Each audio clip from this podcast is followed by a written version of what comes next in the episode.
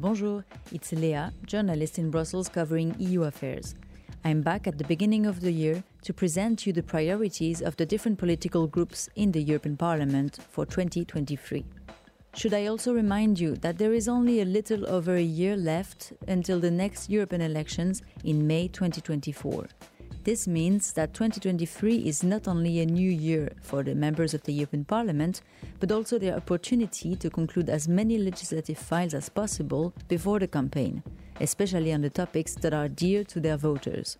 As members of the European Parliament, or MEPs, were participating to a mini plenary session in Brussels rather than Strasbourg in the first days of February, I took the chance to meet some of the group chairs and ask them about their priorities. Spoiler alert, we'll be talking about Ukraine, migration, climate ambition, and social justice.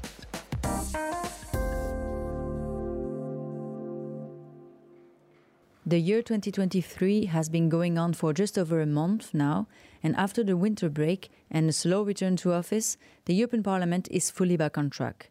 During the two day plenary session in Brussels that I just mentioned, MEPs discussed the main topics of interest of this year. The war in Ukraine remains high on the agenda as fighting continues, and Ukraine hopes to join the EU as soon as possible. For most of the political groups, the war and its consequences are the first thing to deal with in 2023. And this is shared by the largest group in the European Parliament, the centre right European People's Party, better known as EPP.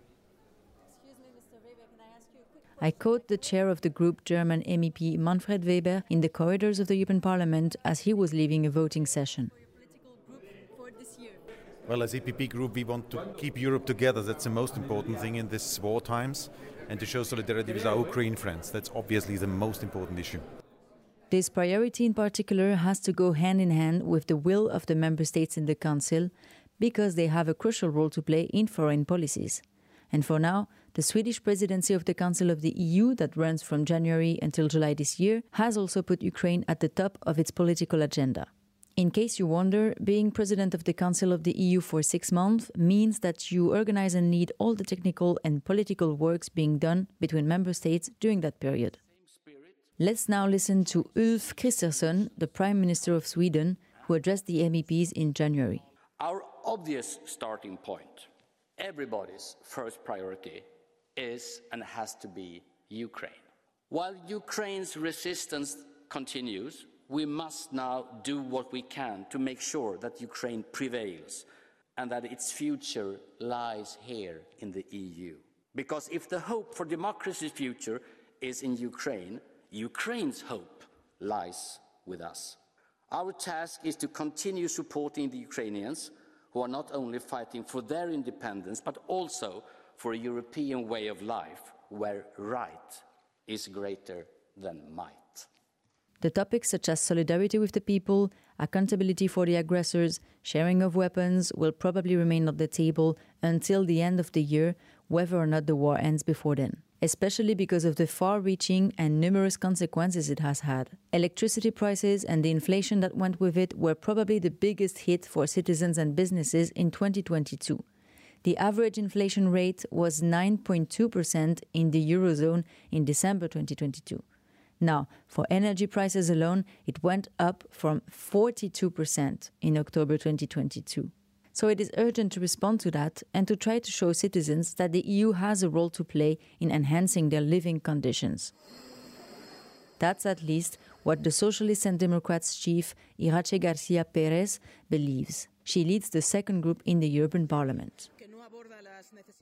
Right before entering the hemicycle for a voting session, she listed the three main priorities in this area that will lead the Socialist and Democrats group works in 2023. The support to the European citizens facing this situation of high inflation in these times, driving the bills down by working on concrete means such as the electricity market reform, for example, but also with a real plan of support for the industry, the workers, while always taking the social dimension into account. Other than the war and its consequences, the groups in the European Parliament have their own distinctive agenda, and it sticks to the usual topics. For the EPP, a big priority for the upcoming month is the Asylum and Migration Pact that is being discussed since 2020. Priority for the next upcoming weeks is uh, migration. There is a window of opportunity. We have a chance to uh, clarify it. Manfred Weber has been advocating for a tougher line on migration and is pushing for the EU Commission to fund physical fences at the bloc's external borders. This one topic is particularly dear to his group, but not necessarily for the others. On the other side of the spectrum, the Greens have different priorities, and unsurprisingly, they rather relate to climate and environment. These start with fulfilling the Fit for 55 package, a set of legislation aimed at slashing greenhouse gas emissions by 55% by 2030. I met the co-president of the Greens, Philippe Lamberts, in his office between meetings and plenary debates. First, bringing most of the Fit for 50 package to the finish line. I think we would not be forgiven if this did not succeed being a leader in the green transition, not just climate transition, but the green transition is actually the only way for the European economy to be competitive.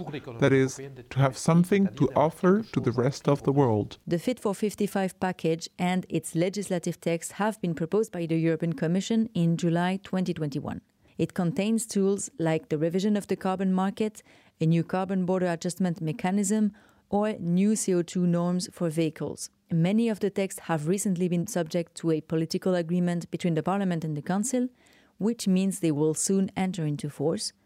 But some of them are still in discussions, like the revision of the Renewable Energy Directive, for instance. In fact, some in the Parliament fear that these texts could be derailed, especially by right wing and far right MEPs who would like to put a stop to the regulatory tradition of the EU. On top of the usual priorities, a new economic threat came from the other side of the Atlantic.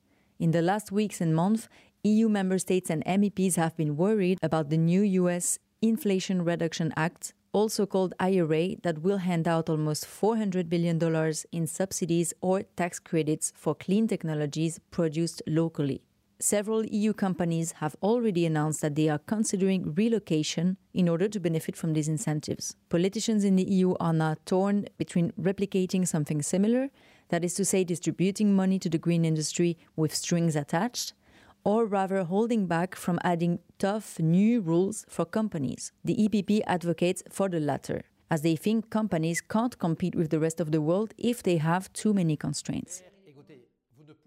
But on the other side of the hemicycle, MEPs believe that the EU will be more competitive if it leads the way in the green transition. This is the view of the Greens co president, for instance. People say companies are complaining because they have additional charges. Well, as far as I'm concerned, I hear a lot of them saying that it's actually not true, that what they need is clarity and stability in the rules. So if we give climate objectives, pesticide reduction goals, pollution reduction goals that are well known and stable throughout the time, it works. We should not change the rules every day. This won't work. But we MEPs are ready to work in that direction. We can see that the pandemic and the war in Ukraine until now have not managed to derail the big elements of the European Green Deal.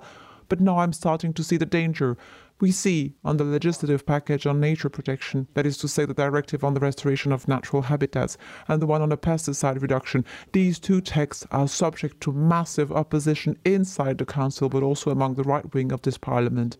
And so here, there's a real battle to avoid that these texts just die. Concluding them before the end of the mandate might be complicated, but the first objective is that they don't end up in the bin. Not only do the Greens believe that the Green Deal and its constraints are necessary, they also think that we need money to invest in green technologies and be able to compete with the big powers. And this view is also shared by the Liberals in the Renew Europe group and by the Socialists and Democrats. We must support the whole of European industry, an industry that should be green and sustainable, with strategic determinants and we have to do this with a serious industrial plan, with financial resources, that is to say, new money. We must help all European industries, all countries, and as I say, this also requires an economic plan. A few days ago, the Commission made a step into that direction and proposed a possible sovereignty fund. This could be a medium to long term option to finance its freshly released Industrial Green Deal. But political groups and member states alike have diverging views on the idea of injecting new money. This is only the start of a long political debate. We are coming to the end of this podcast, which I hope has been a great opener to this political year 2023. Follow us for more content around EU affairs. À bientôt!